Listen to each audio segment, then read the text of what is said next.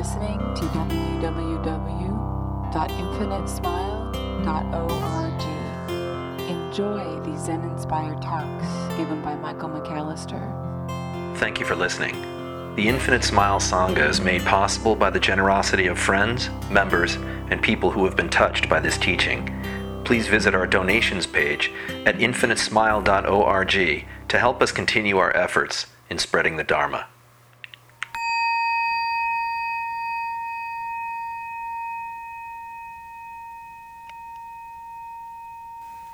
My sense is that most of us in this room have had an experience whereby we show up in the, we find ourselves rather in the middle of an experience uh, that is not so tasty or favorable, and then lo and behold,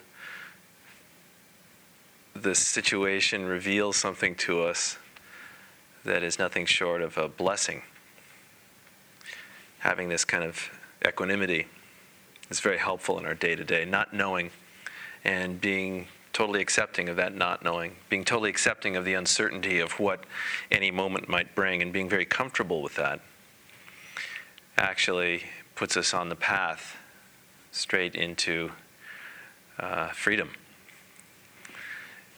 I was oh, pushed into a, a rather significantly awakened space this morning at around five a.m. by a uh, child, some kid, and uh, while I wasn't sure what she was freaking out about, because her English isn't very good yet, uh, at eight months she was very clear, eight months old, she was very clear that something was not right.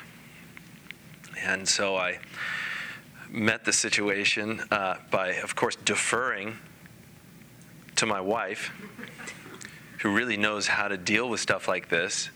I, on the other hand, immediately go into fix-it mode. How can I keep this kid from screaming so loud? And she uh, very tenderly just kind of softened the experience uh, by singing to the child. I remember thinking, wow, that's so beautiful.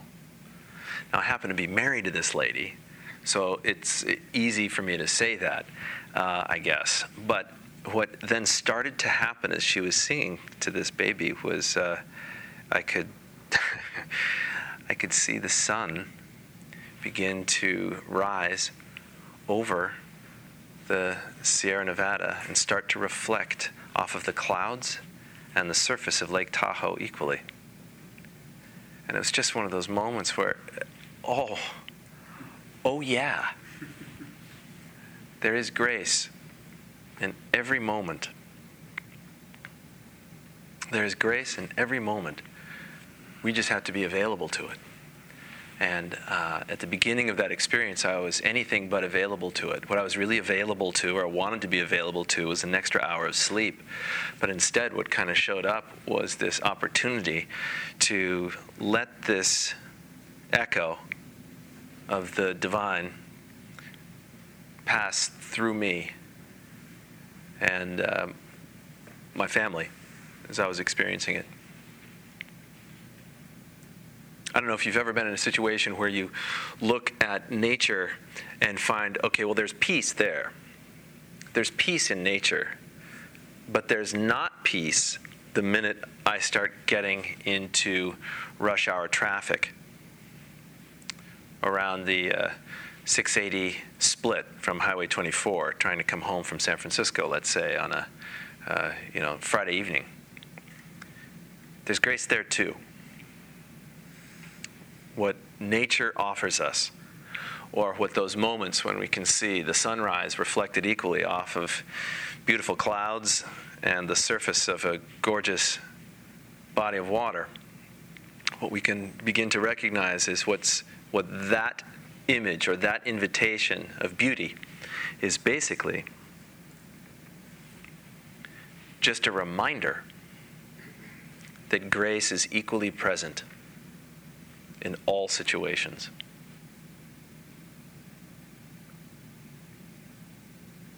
That the infinite shines its divinity on every single person, situation, disaster, blessing, all of it equally.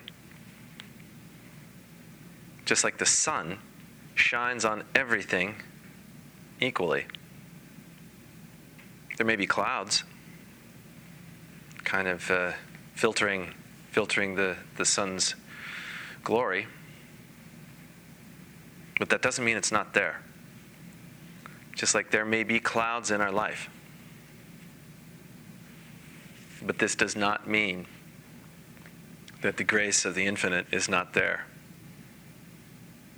What clears those clouds? Well, sometimes it's someone saying the right thing at the right time. It's a passage in something that you're reading that just pops something within you just perfectly. Maybe it's the the kiss of someone you love, or the courage to apologize to someone that part of you feels doesn't deserve an apology. Whatever it is, we're in a situation right now wherein we can begin to open to the all. We can begin to recognize the all, the infinite, whatever you want to call it. We can begin to let it in and let it through, especially as kind of a conscious surrender and stillness starts to pervade our experience. So, as we sit tonight, can you just allow? Can you just allow what is to be? Can you just know, or can you intuit that you're being given an invitation right now to let go? You're being given an invitation right now to recognize that resonant song, that the echo is happening. You just have to kind of tap into it and follow it, see where its source is. Once you do, all things begin to change their relationship within you and without you.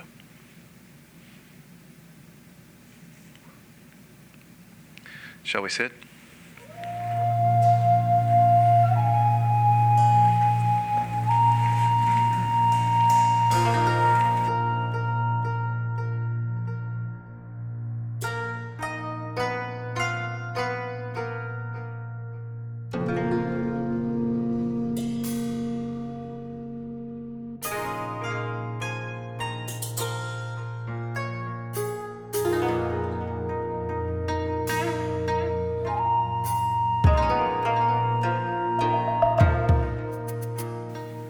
Some years ago, I was in a, an English class wherein this teacher, easily one of the, the best teachers I've ever had in my life, maybe the most proper woman uh, you could imagine. If you could just think of a rather matronly, uh, incredibly well-read woman who I'm convinced in her life never swore.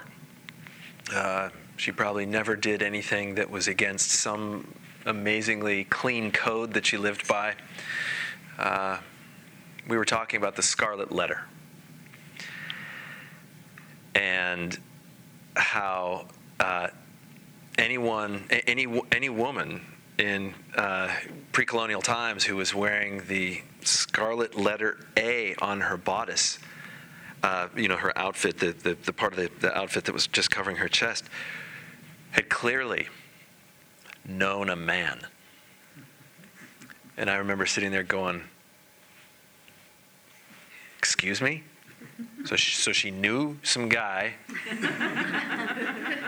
Man, that must have been a really common letter. Uh, and uh, I, I absolutely, it, it made no sense to my uh, thirteen-year-old mind, fourteen-year-old mind. So I... You know, I kind of asked her about it. I go, but you, you said like, you know, she knew, Hester Prynne had known Reverend Dimmesdale. I, what, what is that? She goes, well, she slept with him. And I went, because I mean, I just couldn't handle it. It's like, you can't say that. You can't say that.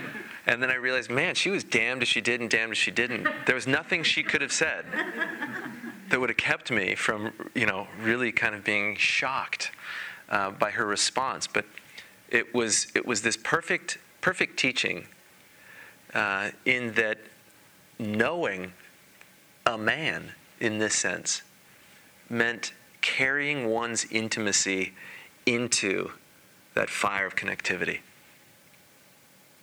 Meaning, if we know someone, some situation, some event, and we really, really know it, it's as if we have become truly intimate with it. Does this make sense? And so what tonight... Uh, the, where I was, where I really wanted to go with this this talk was just to discuss what it means to be all-knowing. Not that you are omnipotent and that you know everything, but that you are intimate with the all. Does this make sense? So just to set us up here, when I refer to all-knowing, I'm not referring to some ubiquitous sense of uh, uh, what is right and what is wrong. I'm instead referring to being really intimate with the infinite. That you've slept with the infinite. Okay? That was weird. Sorry. Anyway.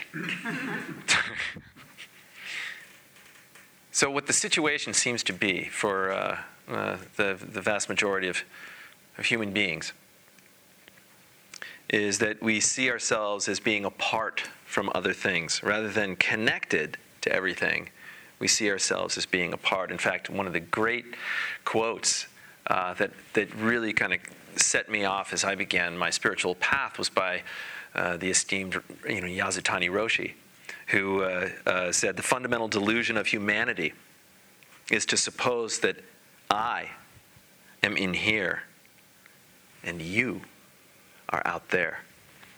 That this boundary, or that there's a division between I and everything else. Where is that I? Where does it live? Somewhere behind our face, perhaps? Where is it?" And then that exploration allows us to become truly intimate with what it means to be a self, what it means to be here in this body, in this time, with this mind.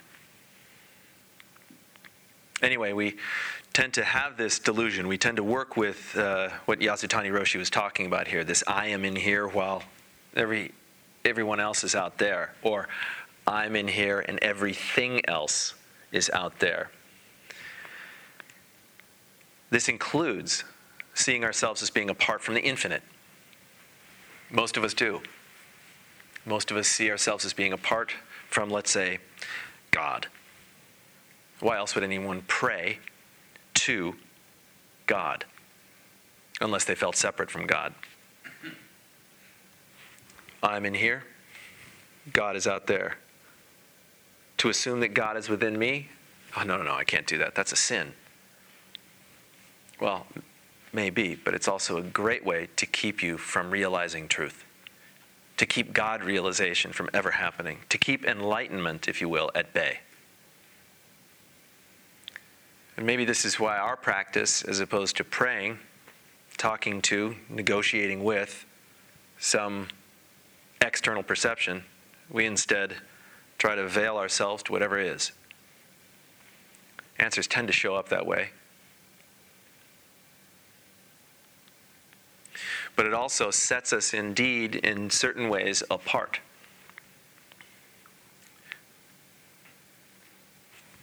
We are all part of the infinite. And in fact, while our core delusion might be that the I feels like it's in here while everything else seems to be out there, it seems as if the most important thing to any of us in this room and on the outside of this room is to somehow reconnect with that peace, that the infinite always offers. So how do you do it? How do you reconnect with the all? How do you know the all? How do you become all knowing? Well, first, and I mentioned this a little bit earlier, is when we begin to live a life that is centered around presence, accountability, surrender, stillness, an all-knowing tendency begins to show up rather spontaneously. With surrender and stillness at our core, it begins to chip away at this boundary that the I feels. Okay, the boundary that sets it apart, and that I'm in here on this side of this wall, this bunker. Okay, I'm on this side of the wall, and everything else is out there. All of these things begin to, this presence that we start building, this accountability that we start showing, the surrender and the stillness begin to literally take that wall down. I always have the image of uh, Pink Floyd, uh, you know, tear down the wall. Well, the wall doesn't need to be torn down. It'll fall of its own weight, given the opportunity. It doesn't want to stand. No wall does. Entropy prevails, given the chance. If we just quit maintaining the wall, it'll fall of its own weight. And this is essentially what, what starts to happen. Uh, how do we do this, or what is the practice? Well, it literally becomes a study of the small self, or the ego, or of this I that feels it's in here while everything else is out there. It's quite a simple practice. Now, it involves stillness, it involves sitting, uh, it involves usually having sore knees or a sore back, it involves getting up a little bit earlier than you might want, or, you know, uh, whatever. You know, it, it is a practice, just like a sport. It takes discipline. It takes a little fire. It takes wanting it. But in doing this, what ends up happening is we begin to see how trivial this small self is. The I behind the wall begins to give way to the I that is the all.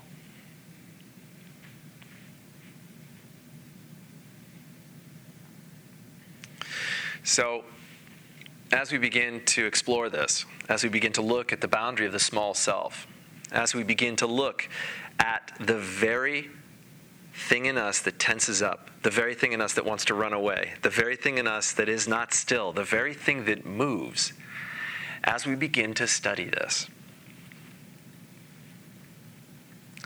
a shift occurs. As we get to the core of our smallness, what is revealed is our infinite expanse. And the reconnection with the infinite, the all-knowing, if you will, begins to show up as something we are totally familiar with, as opposed to something we've been longing for, as opposed to something that has always seemed so elusive, so far away. We begin to actually experience a shift in perspective that spontaneously carries us out of what is contracted in us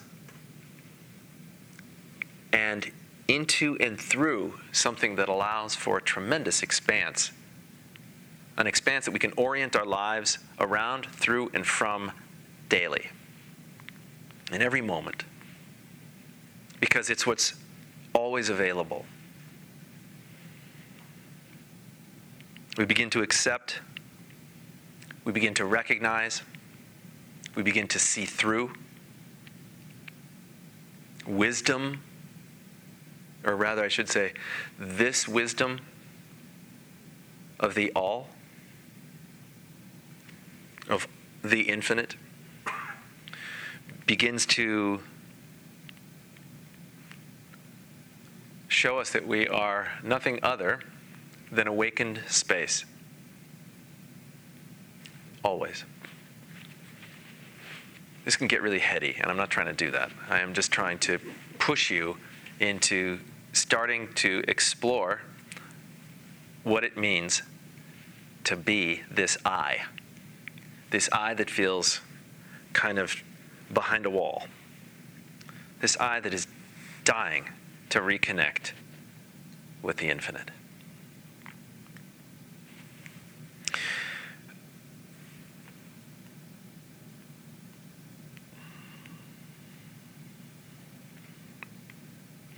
There's a real, I guess, simple way I could put it, a simple practice that all of you guys could could play around with over the next uh, you know bit of time. So I'll share it with you. Uh, it's something that is utterly basic, uh, and yet it stymies individuals constantly. So let me just share it with you. And for those of you who have sat with me before, uh, even one time, you have heard me say something similar to, actually, you've heard me say the same thing probably a hundred times, maybe a thousand.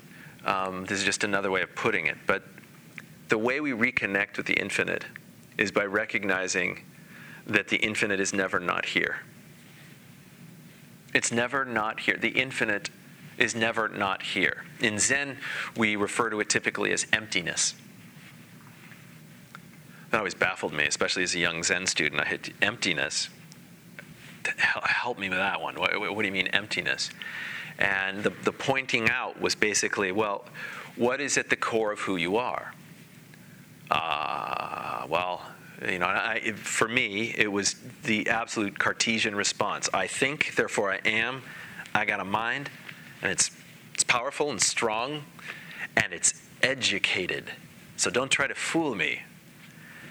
And the teacher rather dismissively said, okay, well, what's beyond your mind? You know, and then immediately, you know, the, the palsy kind of started kicking in. I, I, I, you know, I had no idea how to respond. Absolutely no idea how to respond. And there was so much freedom in that. Emptiness, in the Buddhist sense, is no thingness, nothingness.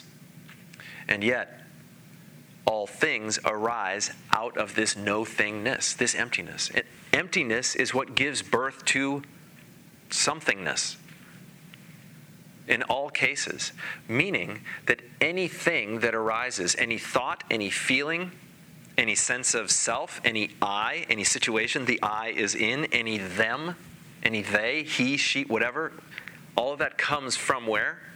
Comes from emptiness. It comes from nothing. And so when we start thinking of the all, we start looking at the all as not only a collection of all these little somethings running around, but also the emptiness from which they are all born. In other words, emptiness is paradoxically, instead of being v- void or empty of all things, it's totally full. There's nothing lacking. The infinite lacks nothing. And you are that. You are the infinite. When we start playing this out, Um, words typically get in the way, and it gets a little freaky, because then the natural question that arises is, well, wait a minute, wait a minute. Okay, so you're saying there's a simple practice. It's to recognize that the infinite includes all things, and I'm part of the infinite, therefore I include all things. What? It gets weird. Well, how do we start playing with that aspect, or rather, that perspective on reality? Try recognizing, number one, all of your thoughts come from emptiness. Any of you who have sat still, any of you who have meditated for more than a little bit of time have recognized that thoughts arise and thoughts cease, that your mind begins to engage, and then there is peace. Yeah? Everyone can have that experience. Even those of you who have never, ever, let's say this is your first time meditating and all you had were, you know, uh, uh, uh, lumbar cramps, um, a, a jittery, a jittery, you had too much caffeine, let's say, in, this, in the afternoon, and your mind was doing this the whole time. Try it in a chair next time, let's say, or on, on the floor, and try a little less caffeine. You will find that there will be space that will open up between your thoughts. And that spaciousness, that spaciousness actually is the all. Do the same with your feelings. Step one, thoughts. Step two, feelings. Look at your feelings, not only how they arise physically in your body, like my knee hurts or I'm having cramps in my spine as I sit. But how about your emotional life? I am noticing amazing grief. I am noticing fear. I am noticing desire. I am no- notice all of that stuff that starts going on within your body that shows up as a physical sensation. We begin to have an absolute relationship, in other words, with our minds when we start watching our thoughts and looking for that space between our thoughts. The same thing occurs when we start having an absolute relationship with our bodies, where we start noticing the space between feelings, or how feelings show up as intensity, and intensity always shows up as a wave. We begin to become so in tune with what's going on internally, not only with our minds, but also with our bodies, that we start seeing the peace and space between and among all these little things that start arising and dancing out of nothingness. We start seeing that we are that nothingness as well as that somethingness.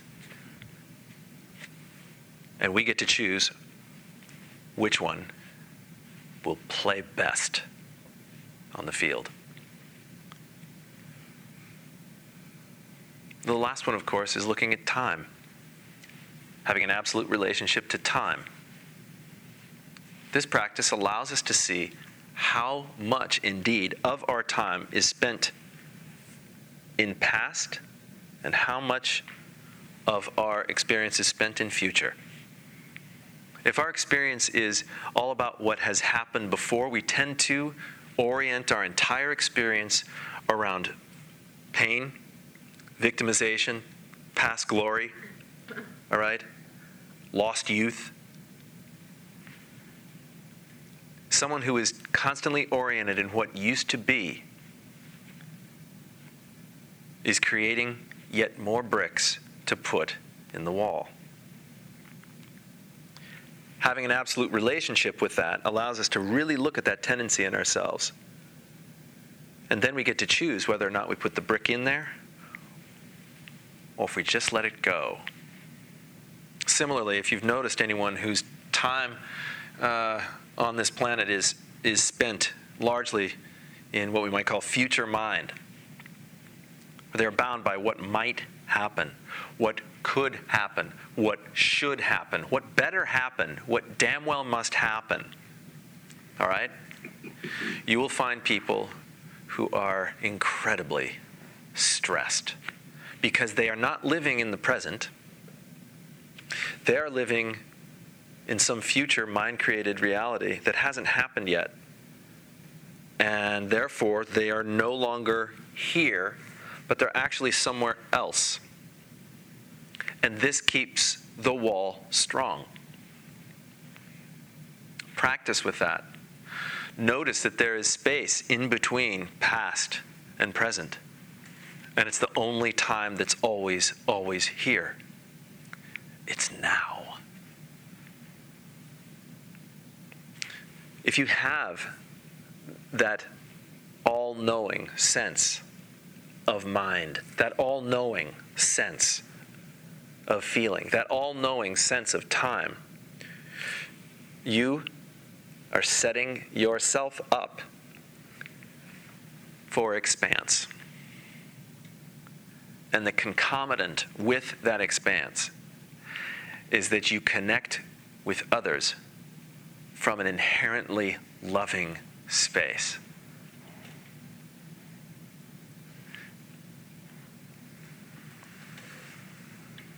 You start seeing that there is no longer this dualism between the I that's in here and everything else.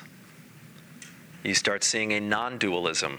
You actually start living as a non-dual force of nature, which is simultaneously connected to this very space as a participant in the world and someone who is no longer caught by the world.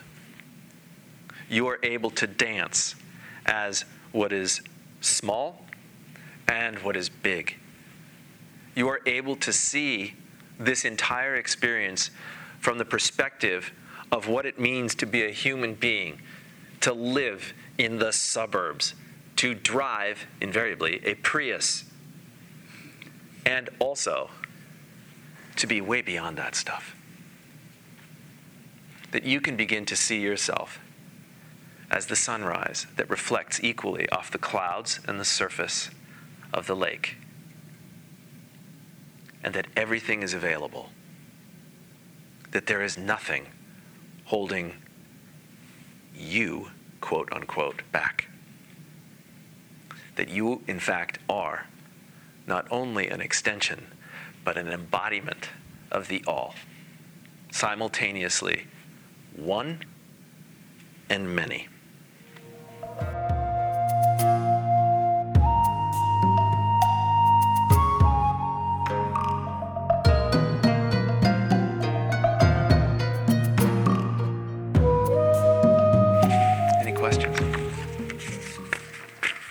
Marguerite, it's good to see you, by the way. Yeah, I, I can't understand it, like how the term emptiness is also everything. I, I can't get that clear. It's a mystery, isn't it? Yeah. How is emptiness and total fulfillment? Yeah. How could it possibly? Um, you're going to hate my answer. It's all right. Okay, I want you to sit still every day for the next year. Okay? And what happens is that statement starts taking on a real deep and resonant clarity. It's kind of beyond words. We start seeing that opposites no longer really play themselves out as opposites, except when we're small. We start seeing from this this perspective, this huge, this out, this altitude that's way up there. It's like, for instance, if you and I were on the moon right now and we were looking at the Earth, would we be able to see the tragedy that's occurring? We might know it's there, but we wouldn't be able to see it as something that's relevant. It's something, nonetheless, that we want to participate in and make sure that we have our hand in being helpful. But it's it's not the same. A- anytime I'm up in the uh, Berkeley Hills and I'm looking out at that gorgeous view of San Francisco, I sometimes think, wow, what's going on over there? You know, it seems so contained in this view of mine, right? But it's where opposites tend to fall away. It just becomes this gorgeous silhouette against a glowing orange sky. So I really would encourage you to not get caught by the mystery, but be open to the mystery and see what happens. Then report back, okay? In one year. In one year. You can.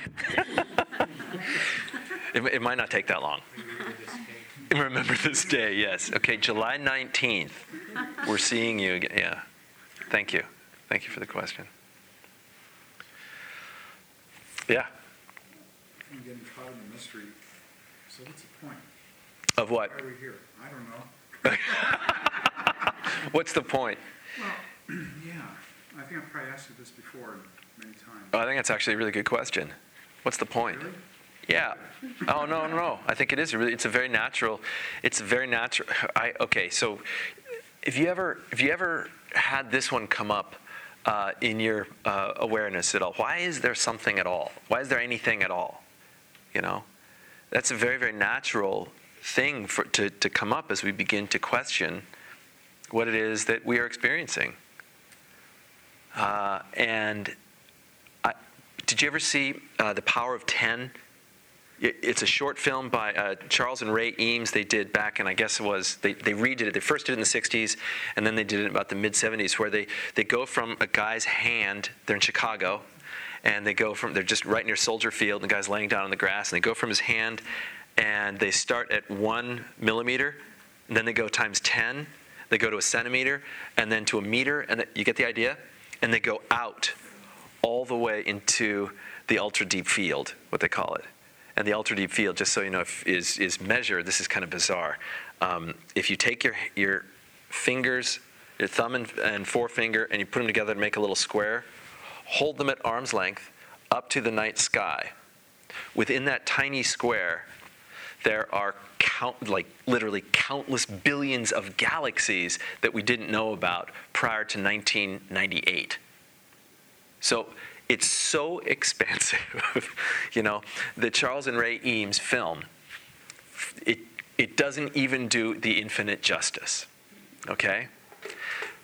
Uh, in seeing something like that, you begin to question your significance. What is the, why the heck, well, why is there something? The best answer I've ever heard to that question is because God does not want to have dinner alone. That indeed, every one of us is enhanced through participation. What are we looking for? Connectivity. With what? Deep, resonant peace. Why does anybody drink? Why does anybody... Think about the human act of sexuality. What is it about? Can I lose myself with you, even if it's just for a second? Right? And so, what are, why why does that occur? I don't I have no clue. I mean, you could say, well, there's all this biological stuff going on, you know, procreation and so. Okay, great. But if you really think about it, we start turning a corner where we start not really caring why. We start caring that. And that doesn't diminish our inquisitiveness or our curiosity as we begin to, like, jump into this experience, okay? We begin to question everything. Why am I here?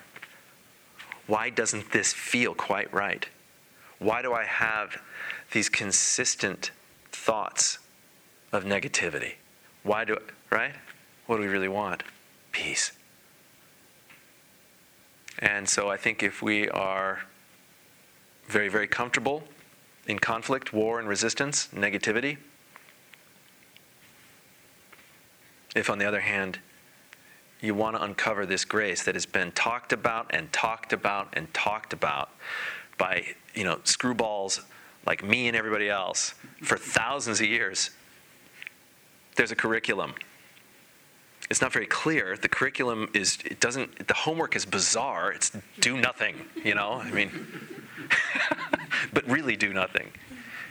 Uh, but there's there's some something quite beautiful, an abiding beauty that's available to everybody.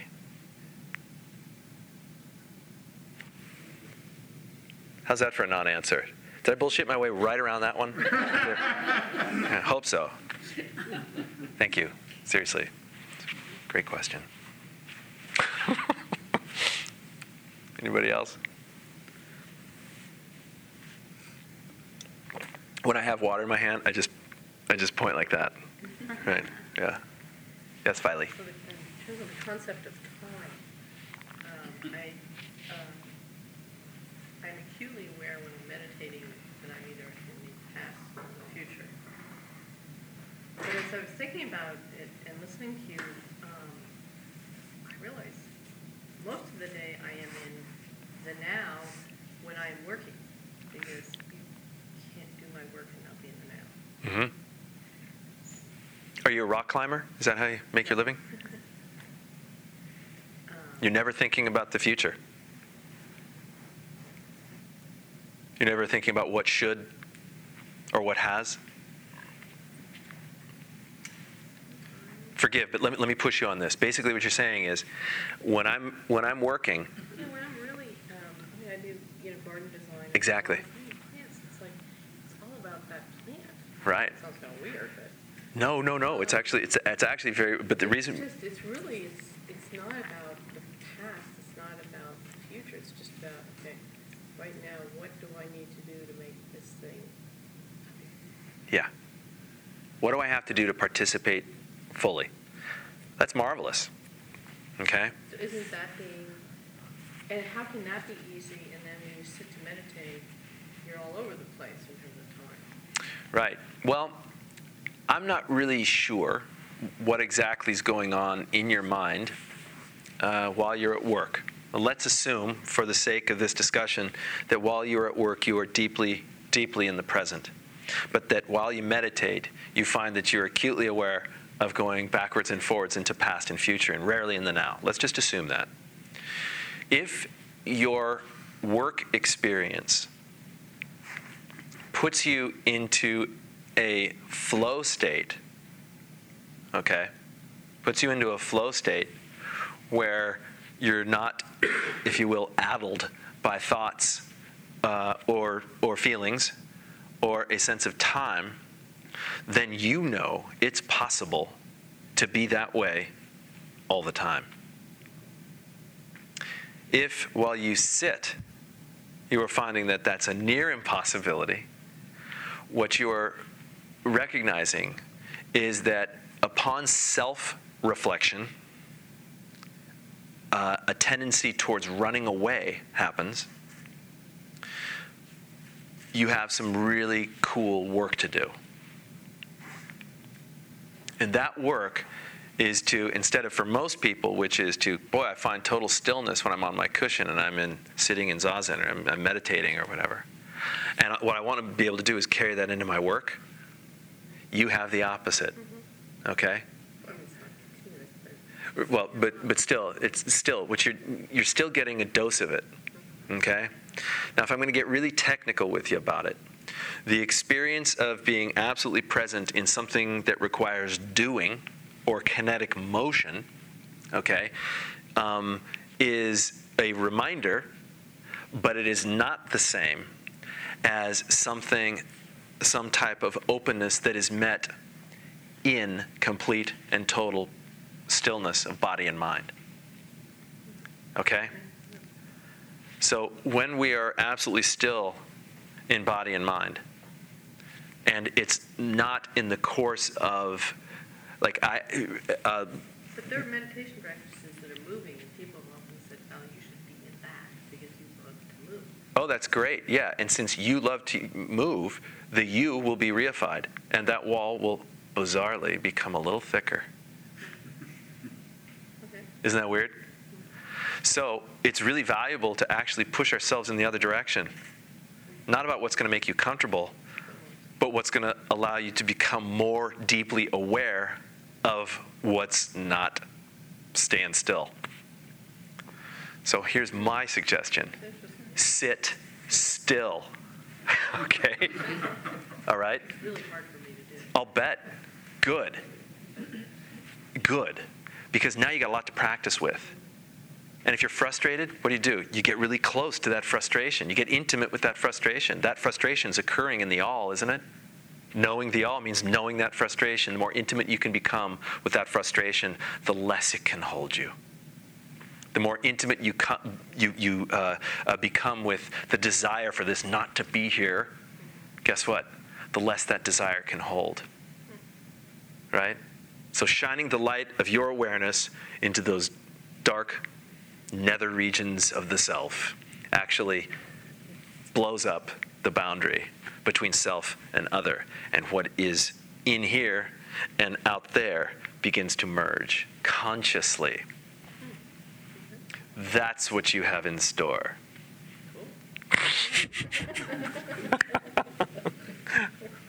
Yeah. How um, how do you, like, at the end, as your head just goes on that pillow when everyone in your mind wakes up. I, I've always felt that sometimes the, the actual falling asleep is like the, the ultimate of letting go. have a lot of trouble with. Mm-hmm. Um, yeah, I'm not. I'm not sure what the question is exactly, but how, how do I understand what I'm holding on to in the, you know, in, in consciousness, and why do I fear that letting go? Because, you know, as I let go, I, I, I resist it. Yeah. And I'm like, don't, don't. You know, and I hold on, so I, I can't sleep.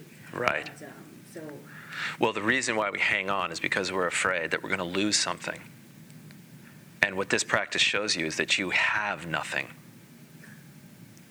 Right? You don't. You, there's nothing you can hang on to, really, that can't be taken from you, except the awareness of the all. That all-knowing, right? That awareness, that naked awareness onto which everything projects itself, onto that is always there. It is never moved. It has never not been there for you. Even as a little kid, your awareness was there, okay? And so what we do is we take that backward step into that awareness, and we begin to get curious about the fact that we are gripping constantly, right? And in that curiosity, which is inherently open, and indeed kind of joyful in a weird way, what happens? Our stress level diminishes. You're going to be afraid in all cases of something potentially happening, right? And when we begin to let go of those stories, of, well, yeah, shit's going to happen. No doubt.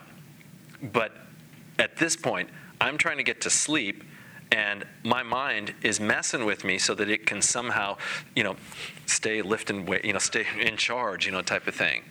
And instead, what begins to happen is that that which is beyond the mind begins to say, hey, give it a rest so she can, right? Having curiosity about that is really helpful. Being analytical about it, you know, oh, well, this came from my childhood when my mother never kissed me or whatever. That basically, and that can be helpful, but it doesn't solve much.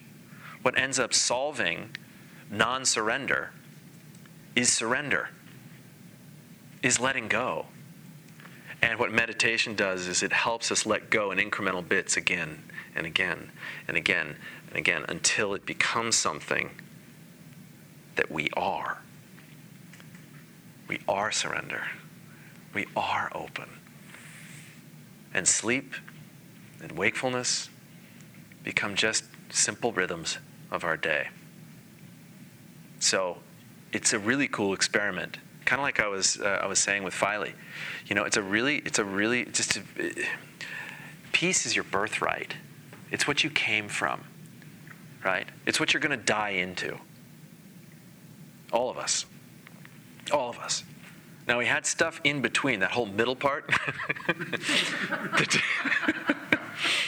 You know, you're born, you're born naked, cold, alone, and it just gets worse from there, you know, until you croak at the end, and then it's like, ah, right? Well, what if that ah happens before croak time? And that's really what we're doing here.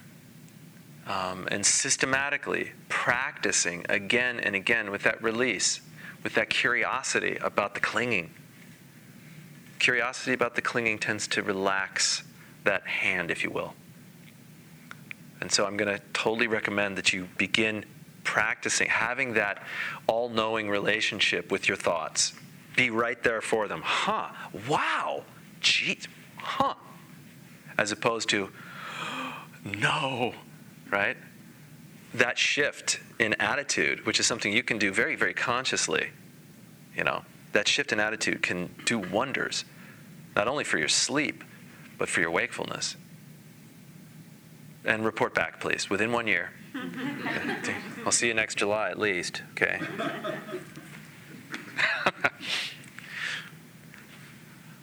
Yes?